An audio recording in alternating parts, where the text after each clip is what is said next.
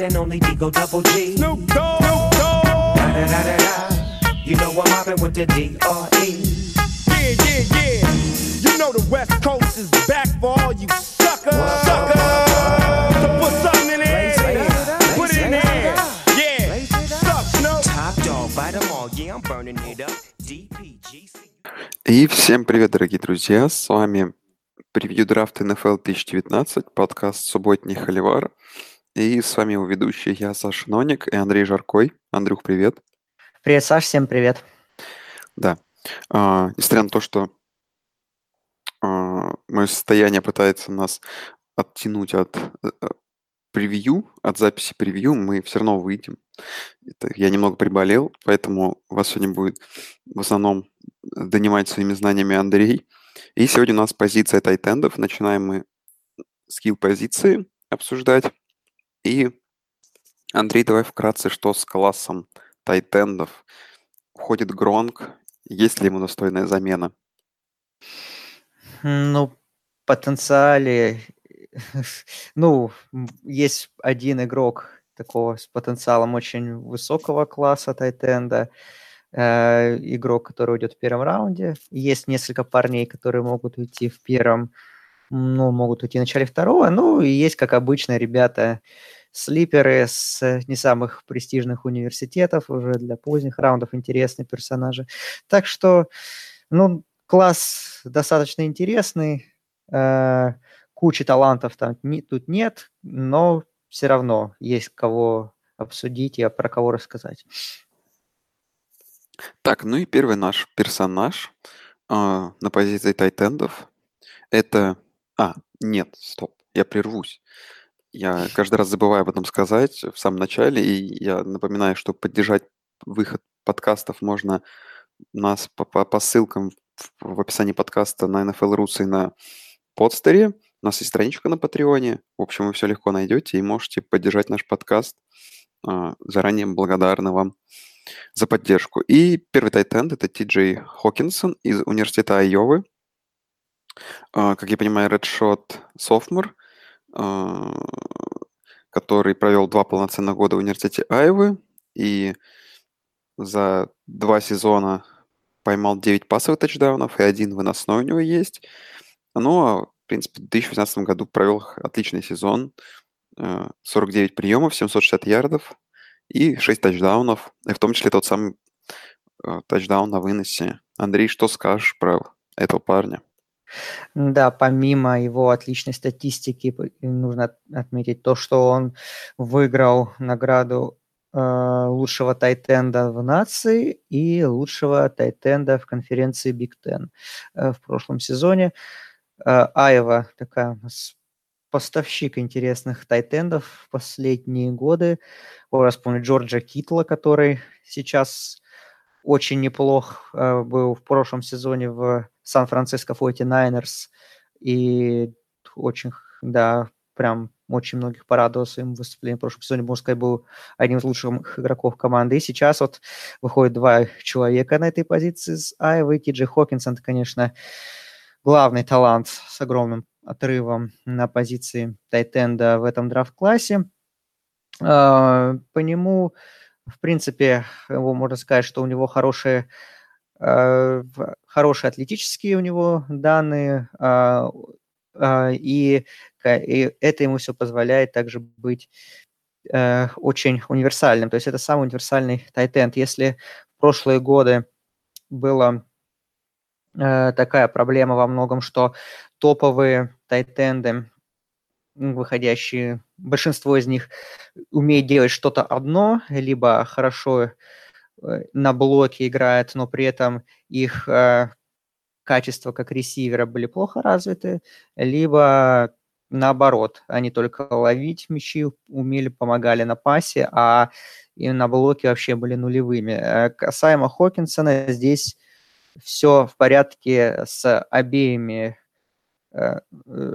частями, то есть он и блокирует достаточно хорошо, показывал себя, он, то есть, да, отлично выполнял свои функции, но и при этом и на приеме, как и исходя из статистики, он тоже был достаточно важной целью своего квотербека, и показывался достаточно надежно. Он хорошо достаточно бегал маршруты в колледже. Также у него радиус ловли достаточно тоже очень хороший. У него мягкие руки. Он может, в принципе, вылавливать большое количество разнообразных мячей. То есть, в принципе, такой хороший помощник квотербеку. То есть реально прям четкая дополнительная цель. Достаточно подвижный для своих габаритов, хорошо пробежал на комбайне себя, действительно. Может обеспечивать мисс-матчи против игроков соперника. Если ему давать много пространства, то это все, его вряд ли можно догнать, и вы будете пропускать либо большое количество ярдов, либо вообще тачдаун. Из минусов, честно, каких-то суперсущественных я в нем не вижу. Безусловно, есть в чем ему прибавлять. Например, опять же, в атлетизме, хотя, с другой стороны, в принципе, я считаю, что у него тоже с этим все в порядке. Хотя он, наверное, не самый идеальный атлет, но тем не менее. Где-то ему, наверное, нужно прибавить в контроле тела, так или иначе, все равно. Иногда бывает немножко запоздало реагирует на розыгрыши и чуть-чуть опаздывает из-за этого. Он, так сказать, выключается как цель. В блоках он, в принципе, хорош, но, наверное, арсенал тоже стоит чуть добавлять. А так, это готовый стартер, конечно же, безусловно. В принципе, его проджектят так в первом раунде четко, но очень по-разному. Кто-то видит его в начале второго десятка, кто-то видит его в начале третьего десятка. Там, в общем, от надобности команд, кто рискнет взять тайтенда высоко, то тогда там он и уйдет, потому что, опять же, игрок очень классный, с большим потенциалом на будущее. И, опять же, помощник как на блоке, так и на пасе. Так, следующий у нас игрок, сначала стоит отметить, что обсуждали мы Ти Джей Хокенсона из университета Айова, и следующий игрок, это его партнер по команде, Ноа Фент, тоже из университета Айвы, человек со схожими габаритами, который провел 3 полноценных года в Айове, по сути, 2,5. И, например, в прошлом году набрал больше пассовых тачдаунов, 7 против 6 на пассе. А самый, наверное, лучший именно результативный сезон выдал в году 17-м, когда поймал аж 11 пассовых тачдаунов. Андрей, чем отличается этот парень от предыдущего, и почему у него больше тачдаунов, но он не так котируется, как его партнер по команде? Фант котируется, в принципе, все равно, так или иначе. Не так высоко, но я бы ему вставил грейд конец первого и начало второго раунда. Потому что он не настолько универсален, как Хокенсон. Это, по сути, ресивер в теле тайтенда. Он на блоке, у него, конечно, все намного хуже, чем у Хокенсона, и, то есть, он был практически вообще не помощником в Айве для своей offensive line в этом аспекте игры, поэтому он менее универсален, поэтому он идет и ниже во всех мок-драфтах. Из плюсов, он прекрасный атлет, он успел, он занимался и тройным прыжком, и прыжком в высоту, играл в баскетбол. То есть очень такой разносторонний молодой человек именно в плане своих талантов. То есть он очень высоко может выпрыгивать, вылавливать мячи в высоких точках. При этом он очень скоростной. Самый быстрый тайтенд, например, этого драфт-класса. Он за 4,5 он пробежал 40 ярдов.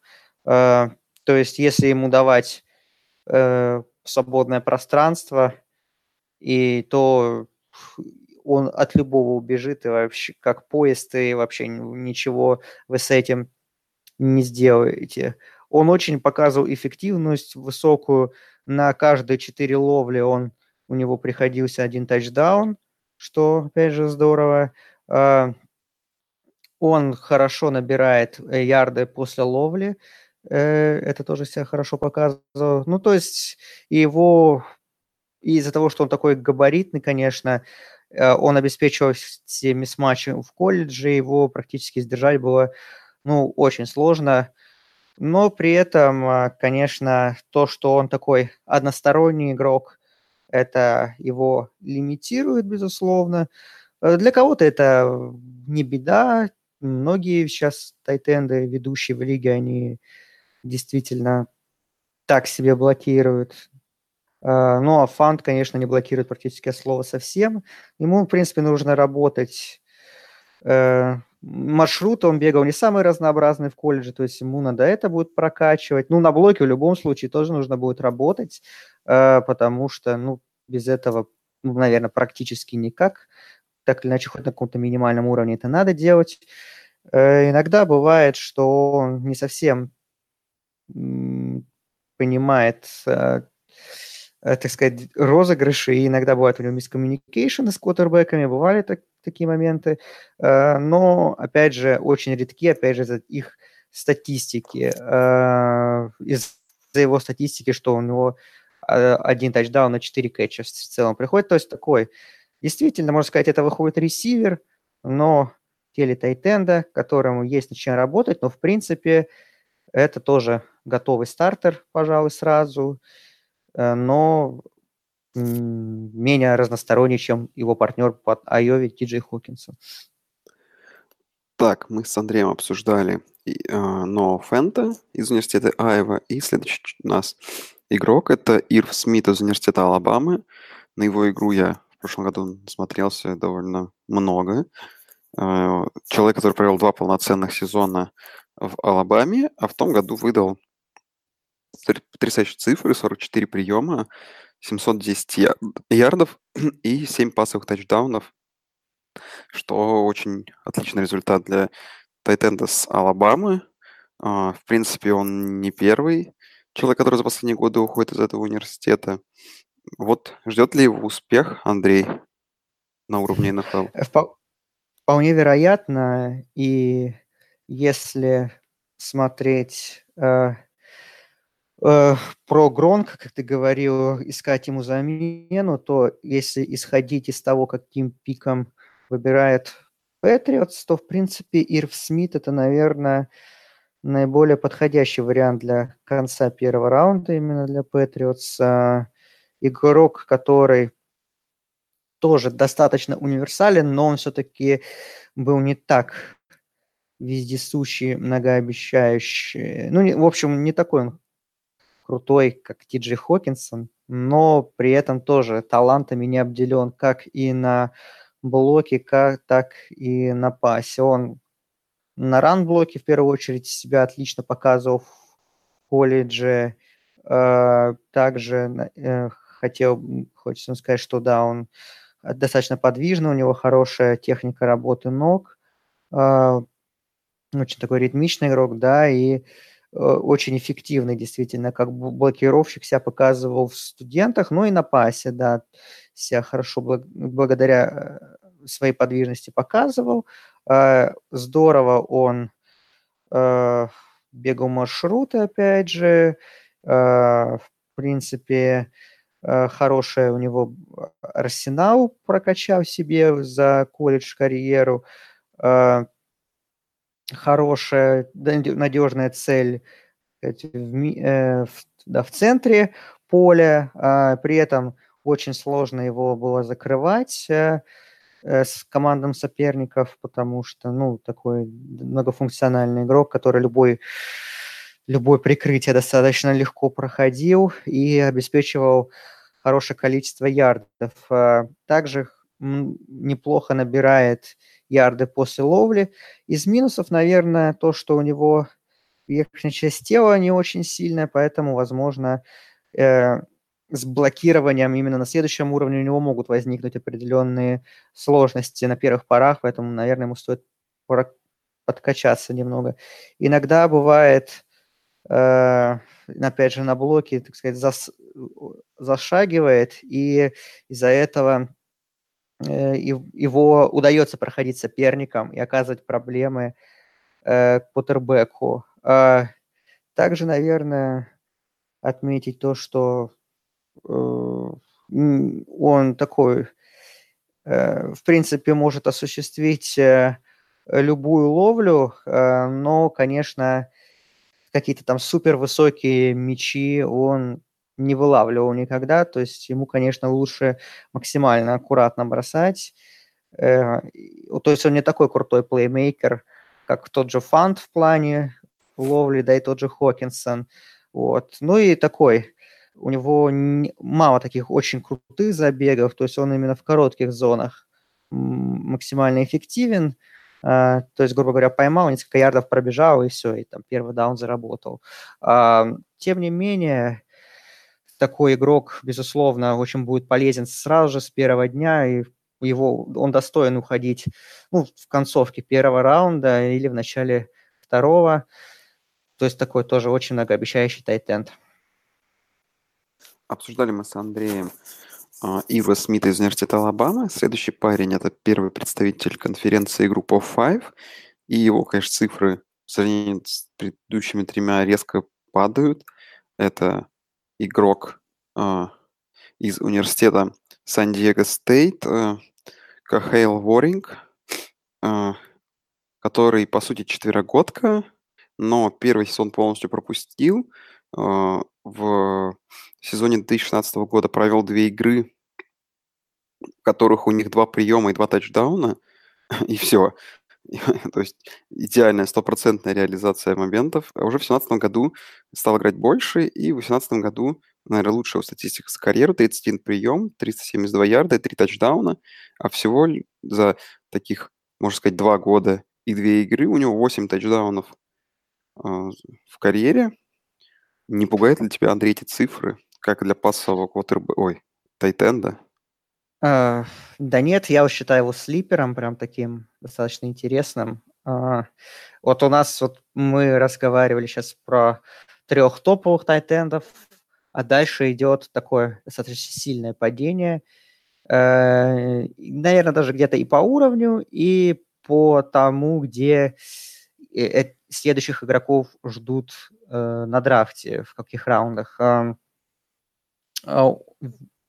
Значит, Веринг, он хороший атлет, отличные у него размеры, при этом он их здорово использует, то есть он хорошо блокировал в колледжи, прокачали эту технику ему хорошо, но, конечно, над ней нужно продолжать работать. У него достаточно такие очень хорошие, сильные подвижные руки, которые ему помогают на блоке быть таким мощным игроком, и продавливать его было очень тяжело. В первую очередь, конечно, на ран-блоке он здорово себя показывал, и блоки в движении, это тоже его такие две сильные стороны, именно как блокировщика, если смотреть. Он хорошо реагирует также на снэпы, нужно отмечать, и правильно, опять же, занимает позицию, и особо никогда не подводит своего квотербека или раннинбека. В основном именно второго, потому что Сан-Диего Стейт играет выносное нападение в первую очередь, и там, конечно, ран-блок он себе хорошо прокачал. Но помимо этого всего, он, в принципе, себя... статистика, конечно, выглядит не впечатляюще, но в целом, как из того, что мне удалось посмотреть и на пасе, как он работает, мне, в принципе, понравилось то, что я увидел. У него хорошие быстрые ноги, он здорово меняет направление движения бега, у него... неплохие, в принципе, различные варианты маршрутов он показывал, которые он умеет бегать и выполнять. Также я бы отметил хорошую стартовую скорость, которая ему позволяет здорово отрываться от соперников и быть такой очень важной целью для своего квотербека. Помимо этого, он также очень хороший у него прыжок, то есть он может вылавливать мячи, в принципе, на любой высоте, потому что он играл в баскетбол, опять же, плюс занимался легкой атлетикой. Ну, тоже такая похожая история с Ноа Фентом. Также он неплохо делает такие 50-50 кэчес, так называемые. То есть, в принципе, за счет силы, опять же, за мягкости своих рук он может, в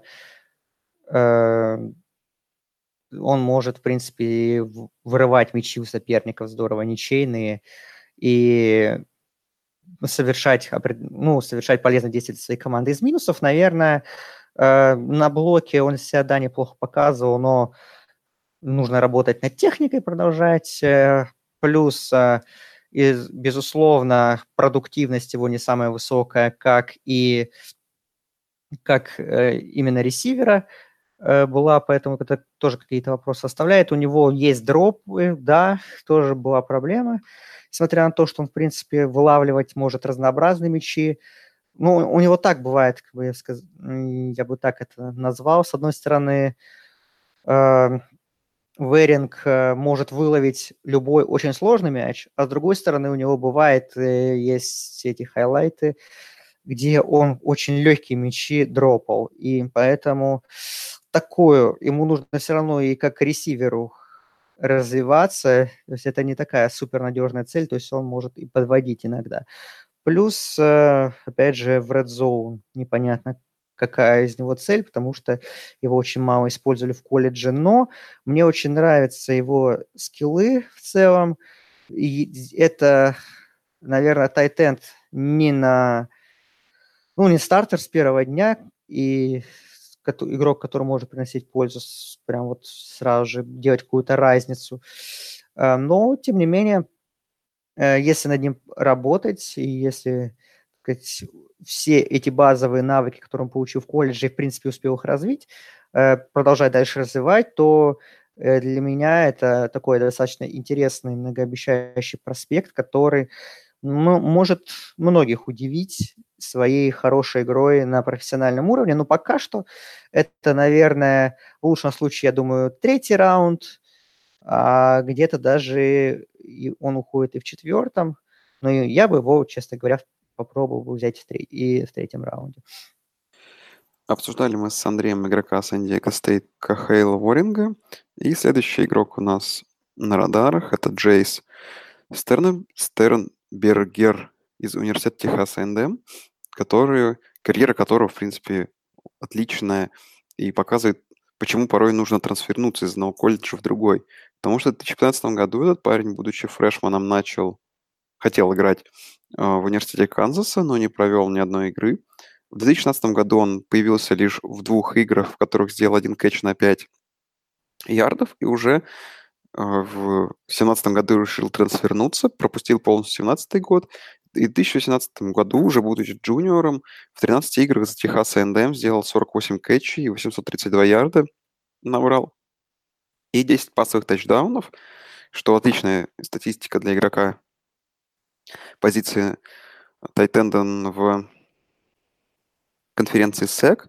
Вот, Андрей, а что с этим парнем? Ждет ли его какой-то успех? И, может быть, ему еще нужно было год провести?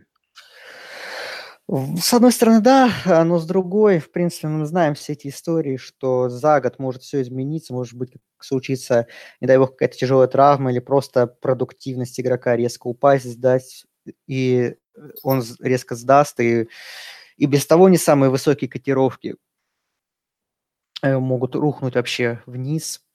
Поэтому после такого классного сезона, который он провел, в принципе, я считаю, что логично, что он вышел на драфт, ушел из своего университета, где его здорово, в принципе, развил Джимбо Фишер в Техас A&M. Но, опять же, это в первую очередь ресивер в теле тайтенда. Опять же, из его статистики исходить, он, да, был очень важной целью для квотербека Техаса НМ. Отметился, да, большим количеством приемов, ярдов, тачдаунов, все здорово. Его обучили, и у него он заметно вырос именно в качестве выполнения маршрутов. Он увеличил, так сказать, их арсенал и играл, ну, на очень высоком уровне, в принципе, себя хорошо показывал в студентах, то есть переигрывал многих таких сильных оппонентов. А у него отличная скорость, опять же, и это тоже ему позволяло осуществлять мисс-матчи над соперниками. Он здорово отслеживает происходящее на поле, может, опять же, выигрывать ничейные мячи с соперником, вырывать их у них, вылавливать в самых высоких точках. Неплохо набирает в целом ярды после ловли. Здорово, ну, переигрывать соперников, да. Прикрывать его было очень тяжело. Вот, а если давать пространство, то это вообще, конечно, был, ну, по сути, 6 очков сразу для соперника, либо огромное количество пропущенных ярдов. То есть, действительно, даже на уровне сек он делал разницу, и это, безусловно, плюс. Из минусов, наверное, то, что, несмотря на, ну, во-первых, то, что он, конечно, как блокировщик не развился, его очень хорошо прокачали пассовые навыки, но в блоке он был, ну, не скажу, что бесполезен, но не показал он каких-то крутых скиллов за время своего обучения, то есть ему нужно работать над ран-блоком, вот, и над блоками, да, в движении, так называемыми, его поэтому, потому что его достаточно часто проходили. Порой он выбирает неверные углы для их совершения. Вот, поэтому над блокированием ему, конечно, нужно работать. Поначалу, конечно, на уровне НФЛ он в этом компоненте вообще будет бесполезен, будем честны. Но как ресивер он, конечно, готов сразу помогать, я считаю, команде своей. Там где-нибудь со скамеечки на несколько розыгрышей выходить. Но постепенно нужно ему, ну, нужно ему работать, и тогда, в принципе, из него может тоже вырасти интересный игрок позиции тайтенда и такой более разнообразный, чем просто быть, по сути, четвертым там ресивером на поле. Обсуждали мы с Андреем Джейса Стернбергера из университета Техаса НДМ. И следующий парень – это, как обычно, наш топчик Джош Оливер из университета Сан-Хосе-Стейт. Один из лучших университетов в колледж-футболе. Практически бессменный участник туалетного кубка. Практически бессменный участник туалетного кубка. И это человек, который провел 4 сезона в Сан-Хосе-Стейт, в которых в 2015 году их рекорд был 6-7, потом 4-8 в 2016 году, в 2017 2-11 и в прошлом году 1-11. И они последние 2 года прозябали там в районе 5 худших команд лиги, но при этом, особенно в прошлом году, этот парень, видимо, стал единственным светлым пятном этой команды, набрав в 12 играх 56 кэтчей, 709 ярдов, 12,7 в среднем за розыгрыш и 4 пассовых тачдауна, что, наверное, учитывая, в какой ты команде играешь, какой-то, наверное, космический результат. Вот, Андрей, а почему у тебя он котируется так высоко, получается, 5-м? Шестым, да. Это тоже слипер потенциальный, я считаю, что он тоже парень, который может удивить своей хорошей игрой на профессиональном уровне. Он, во-первых, что можно отметить, то, что он из года в год прибавлял, работал над собой здорово. У него, то есть, отличная рабочая этика, трудолюбие. Он прокачался за годы в колледже и как атлет, и по скиллам успел здорово прокачаться. Он такой...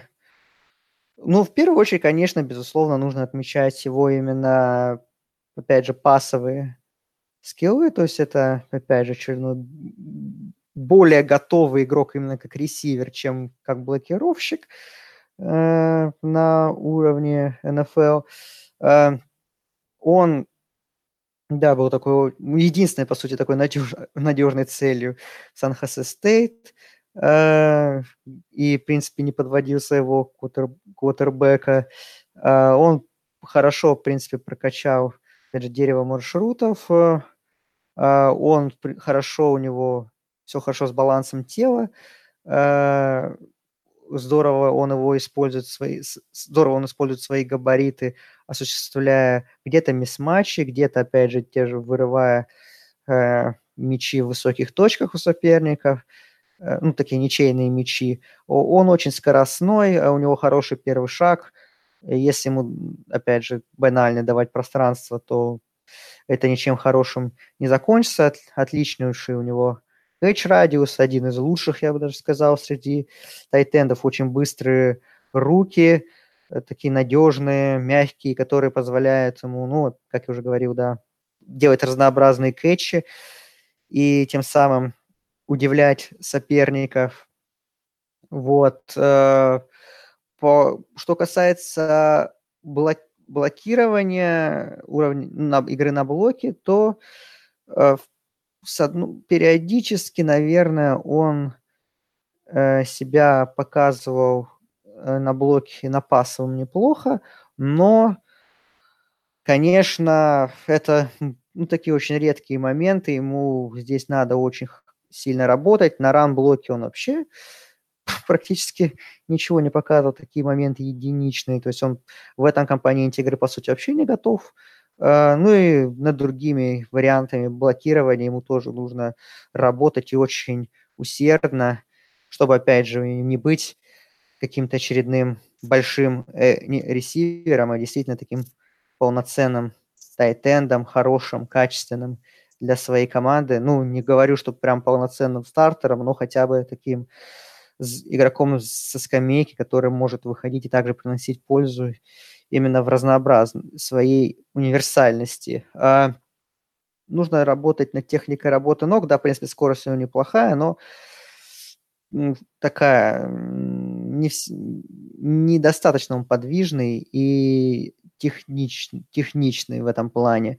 Ну а так, в принципе, если уж долго не углубляться, то как ресивер, опять же, этот игрок, я считаю, Оливер, он может приносить пользу, ну, чуть ли не сразу, в принципе, но как тайтенд, именно такой полноценный стартер, это, конечно, нужно работать, и, возможно, через год-два из этого действительно что-то вырастет интересно. Я верю в этого парня, я думаю, что это уже, наверное, даже 4-й раунд. Ну, в принципе, в 4-м раунде это такой потенциальный, как я уже сказал, в принципе, слипер, который может хорошо себя показать в НФЛ. Обсуждали мы Джоша Оливера из университета Сан-Хосе-Стейт. И следующий игрок – это Доусон Нокс из университета Ole Miss. И, судя по его игровой статистике, это какой-то друг Андрея, который попросил его пропихнуть в подкаст, чтобы его могли заметить скауты НФЛ и выбрать на драфте повыше, потому что этого парня, который провел 4 года в университете Ole Miss, но, правда, не в 2015-2016 году, по сути, не играл, за 2 года, 2016-2017, всего за 17 игр 39 кэтчей, 605 ярдов и 0 пасовых тачдаунов. Ни разу он еще не приносил очки. Вот. И наберет ли он очки в НФЛ, Андрей? Вот такое внимание, самый важный вопрос. В Ole Miss, по понятным причинам, он был практически не востребован, потому что там играли вместе с ним Мэткалф и Эйджей Браун, поэтому там было кому ловить, в том числе и тачдауны. Там такие два здоровых парня, что в Red Zone они были главными целями для квотербека Ole Miss. Но в целом, из того, что посмотреть удалось по Ноксу, он неплохой парень в целом. Для меня он, конечно же, уступает предыдущим товарищам немножко, но, с другой стороны, в принципе, у него очень хорошая скорость. На комбайне 40 ярдов не бегал, но, тем не менее, по играм, которые удалось посмотреть, он действительно хорошая у него стартовая позиция, стартовая скорость, да, и он периодически, когда его использовали, он такие мог обыгрывать своих соперников и потом осуществлять кэтчи, так сказать, на свободном уже пространстве. Не всегда за ним успевали соперники его прикрывать. Он хорошо, опять же, хорошую рабочую этику его отмечают, что он прогрессировал, работал над собой все время. И, опять же, тренеры вообще от него только восторженные отзывы. Он хорошее видение поля у него, хорошо отслеживает мяч. У него достаточно мягкие руки. Он неплох и аккуратен в point of attack. Может, в принципе, набирать неплохое количество ярдов после ловли. Также у него есть вот этот, так называемый, панч, то есть сильные руки, позволяет ему вылавливать сложные мячи достаточно. Из минусов я бы отметил то, что, конечно, маршруты у него были, по сути, он был такой очень ограничен в маневрах, то есть это был очень ограниченный тайтенд, но опять же, потому что, там ресиверы были просто доминирующие в Ole Miss, и на них делалась основная ставка, а Нокс был такой очень-очень-очень вспомогательной опцией. И, опять же, там третий, четвертый, в лучшем случае в Rebels, поэтому нужно ему для НФЛ это, конечно, недостаточно, ему нужно будет работать над деревом маршрутов, которые ему будут предоставлять команды, над их разнообразием. Были травмы у него даже начиная с high school и в колледже. Причем такие достаточно серьезные, но не суперкритичные, конечно. Вот. Плюс также, наверное, в блокировании ему нужно прибавлять, потому что слабо он развился. В Ole Miss вообще были большие проблемы с блоками, так что из offensive line. Так что, да, такая. В общем, не смогли его достаточно развить. То есть в этом компоненте нужно развиваться. Ну и то, что, конечно, ни одного тачдауна в карьере, это тоже такой знак вопроса большой. Действительно, сможет ли он их оформлять на уровне профессиональном? Ну, в целом, я считаю, если над ним работать, над этим игроком, то из этого что-то может вырасти интересно. Но пока что это в лучшем случае бэкап, я считаю. Без больших претензий на большое количество таргетов и розыгрышей на профессиональном уровне. Обсуждали мы Доусона Нокса из университета Ole Miss, и следующий игрок — это Кейден Смит из университета Стэнфорда. Стэнфорд, как известно, любит время от времени выдать хороших игроков на драфт на позиции тайтенда. Из таких вот того, что приходит в голову, это Флинер, Зак Эрц, кто там еще? Остин Хупер был. В том году выбрали парня, который не играл, правда, по-моему, еще Шульц уходил. Но если мой краткий анализ, то я думаю, что, учитывая, как сейчас играет, например, Коби Флинер и Зак Эрц, именно статистически, я думаю, что Кейден Смит – это все-таки скорее первый вариант. То есть это такой, по статистике, будет Коби Флинер. То есть это не будет таким плеймейкером, каким стал Эрц для Филадельфии, а скорее вот как... там сейчас вот у Флинера такая стандартная картина, там 2-5 тачдаунов за сезон, там от 20 до 50 кэтчей. То есть это не будет каким-то суперзвездой, но таким надежным стартером, может быть. Но, скорее всего, уйдет он, довольно низко, в районе 4-5 раунда. А как пример, например, прошлогоднего Шульца, который там проводит очень мало времени в Далласе, то и вряд ли этому парню предстоит много игрового времени. Но статистика в прошлом году была очень неплохая. Он там наряду с моим любимым ресивером Стэнфорда тащил на себе команду. 47 кэтч, 135 ярдов и 2 пассовых тачдауна. То есть нормальная статистика. Университет, который готовит тайтендов. То есть если парень там пойдет в вашу команду до 4-5 раунда, я думаю, что это хороший и надежный выбор. Да, мне нравился Смит в колледже. В прошлом сезоне, я видел много матчей Стэнфорда достаточно, и после нашего любимчика Джей Джея Арсеги Уайтсайда Кейден Смит действительно был второй, пожалуй, пассовой опцией для Кей Джей Костелло. Вот, ну, в принципе, интересный вариант для где-то 5-го раунда или 4-го даже, в принципе. У него отличные размеры, я считаю, для тайтенда НФЛ. У него большой достаточно опыт в колледже и на таком хорошем уровне. Но в первую очередь, конечно, нужно отмечать его именно ball skills. То есть, да, он на пасе был очень полезен.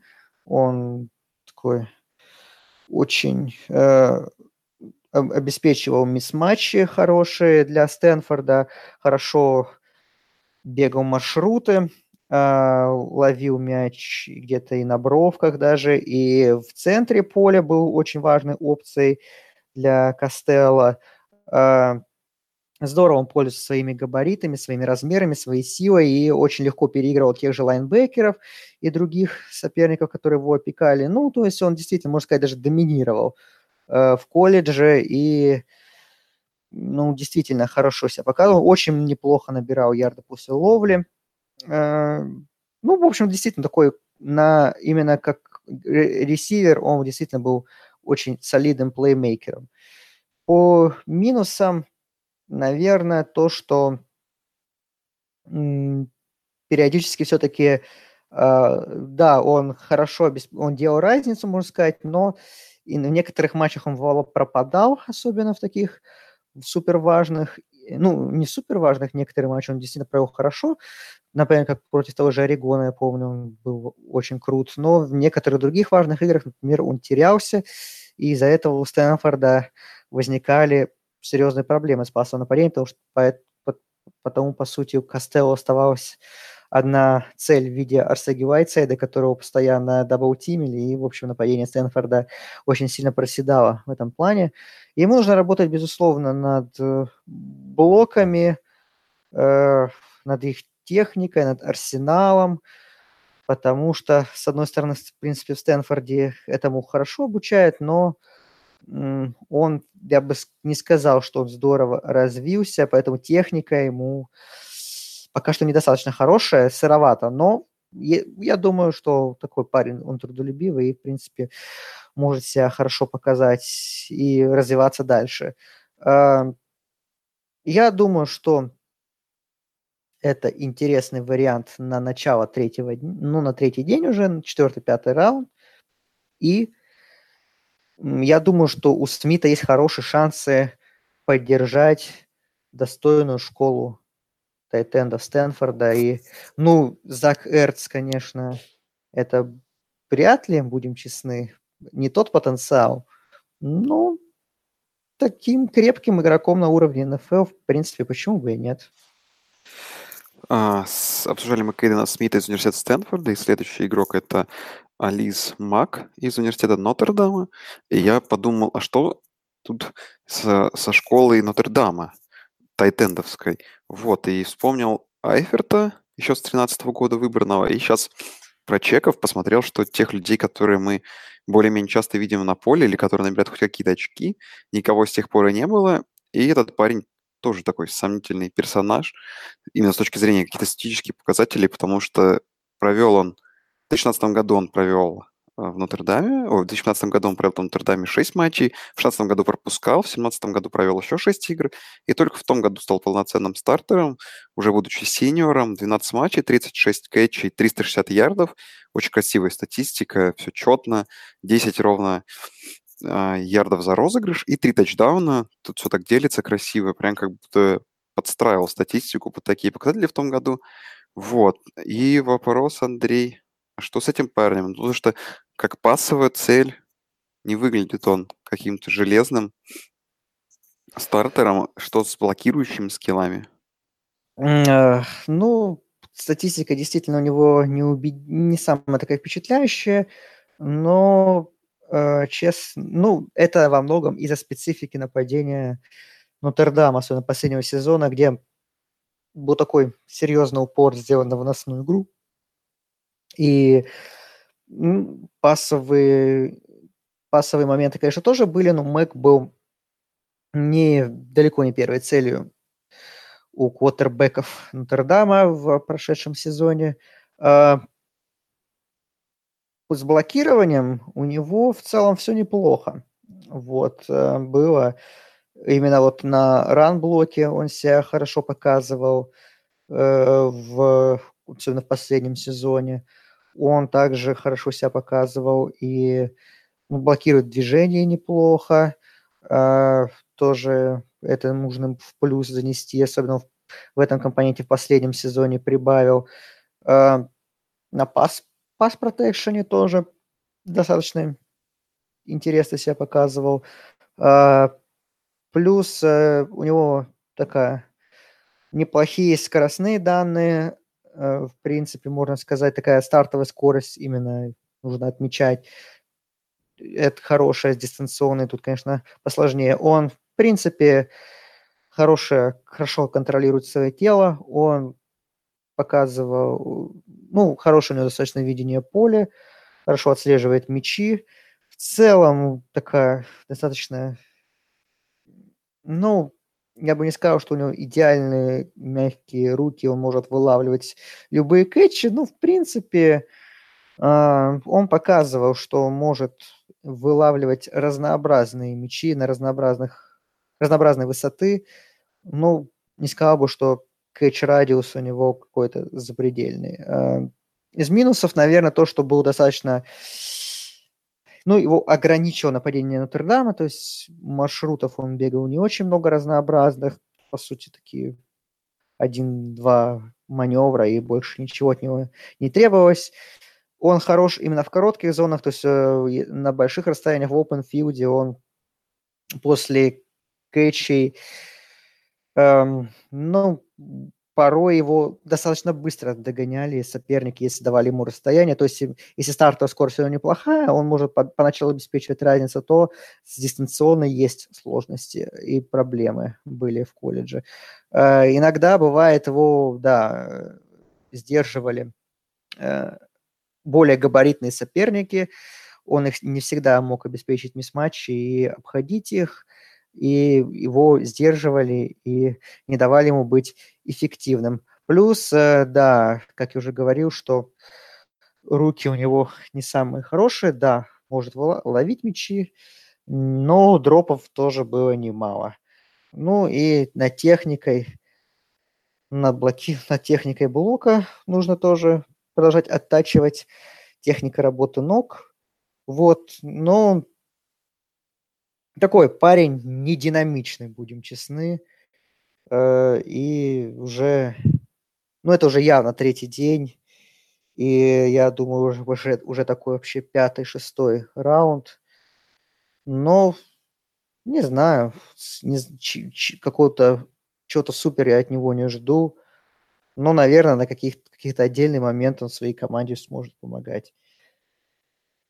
Обсуждали мы с Андреем игрока университета Нотр-Дам Алиса Мака. И последний парень – это Калеб Вилсон из университета Юклы. Еще один парень из университета Pac-12, джуниор, который провел прошлый год отлично.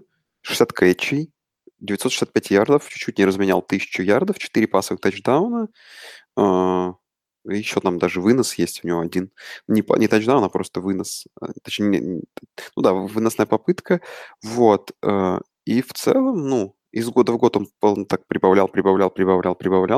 Андрей, а почему парень с такими замечательными цифрами в прошлом году тебя не впечатлил, что ты поставил на последнее место в нашем списке? Потому что он вообще практически... я бы не сказал, что он очень плохо блокировал, но он вообще, по сути, не успел никак развиться. Слабо он помогал своей offensive line во многих моментах, в подавляющем большинстве. Иногда он, помогал, но такие это очень редкие были моменты. В основном он, конечно, успел развиться именно как принимающий в колледже.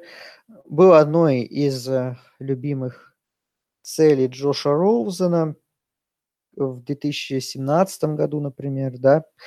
Вот, ну, такое, на самом деле. Ну, из плюсов я бы что отметил у него? Скоростные качества очень хорошие. Один из самых быстрых тайтендов, выходящих на драфт. Хороший ball skills достаточно, но, опять же, он хорошо себя показал и не только без Роузена, но и в последнем сезоне, который для Юкла в целом получился провальным, но как пассовая цель он был одной из ведущих в Брюинс в последнем сезоне. У него хороший кэч-радиус, достаточно неплохой, в принципе. Плюс хорошая у него дистанционная скорость, то есть в опенфилде очень опасен и может набирать большое количество ярдов после ловли, нужно отмечать с позитивной стороны. Но ему, во-первых, не хватает массы, конечно, ему нужно раскачиваться, и то есть это такое. Он большой для ресивера, но недостаточно крупный для тайтенда, не хватает массы, то есть он такой какой-то в полупозиции где-то провисает, поэтому как-то его, с одной стороны, нужно относить и к тайтендам, но с другой как-то он, в общем, нужно ему работать именно над физухой и прокачивать ее дальше, вот, над умением обеспечивать мисс-матчи нужно работать, над таким, чтобы продавливать и обыгрывать соперников на более высоком уровне, более габаритных. Но боускивс хороший, и, в принципе, из-за этого его на определенные моменты, в принципе, можно использовать, но, честно говоря, это пока что это бэкап и не выше. Нет, если, конечно, он продолжит развиваться, если будет продолжать работать эти традиционные моменты, то, возможно, он и будет хорошим игроком. Например, на Волтер-футболе в списке тайтендов он где-то идет вообще 4-5, но, мне кажется, это что-то как-то слишком высоко. Для него есть парни намного более уже готовые играть и более разносторонние как проспекты. Поэтому для меня Уилсон в конце топ-10. Но я бы не назвал, конечно, его безнадежным игроком, но работы непочатый край. Обсуждали с Андреем и последнего проспекта. Это Калеб Вилсон из университета Юклы. И мы заканчиваем наш подкаст про тайтендов. И кто на следующий на очередь? Ну, раз мы много говорили сегодня про приемы, про кэч-радиусы и про прочие штуки. Обсудим раннинг бэк, правильно? Да, есть раннинбеки, которые могут ловить, но я думаю, что все-таки мы обсудим ресиверов в следующий раз, потому что класс интересный. Многих мы сегодня вспоминали парней, даже того же Джей Джей Арсегу Вайтсайда, то есть в следующий раз лучшего ресивера на драфт. Все будет, возможно, лучшего. Точно. На самом деле нет, но мы за него болеем. Так что ждите следующего подкаста. Все про него и про других интересных ребят расскажем. Да, всем спасибо, друзья. Поддерживайте подкаст по ссылке в описании. Всем пока.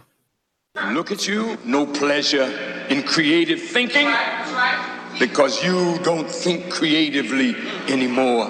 The real joy of being a human being is to be able to use your mind in the manner that the Almighty God has designed the human mind to do. Tug of war, in my mind's like a clash of the titans. Thoughts contrast, so it's layers to my writing. God fearing, but I'm God fishing, yeah. God hearing, but I'm gone fishing. I'm an artiste, drug dealer, foreign car keys. Drop jewels, so these falcons like the Maltese. Birds in the trunk, so these keys, now they homing. Letters and numbers on the coupe like it's Roman. Woo! All black like the Omen.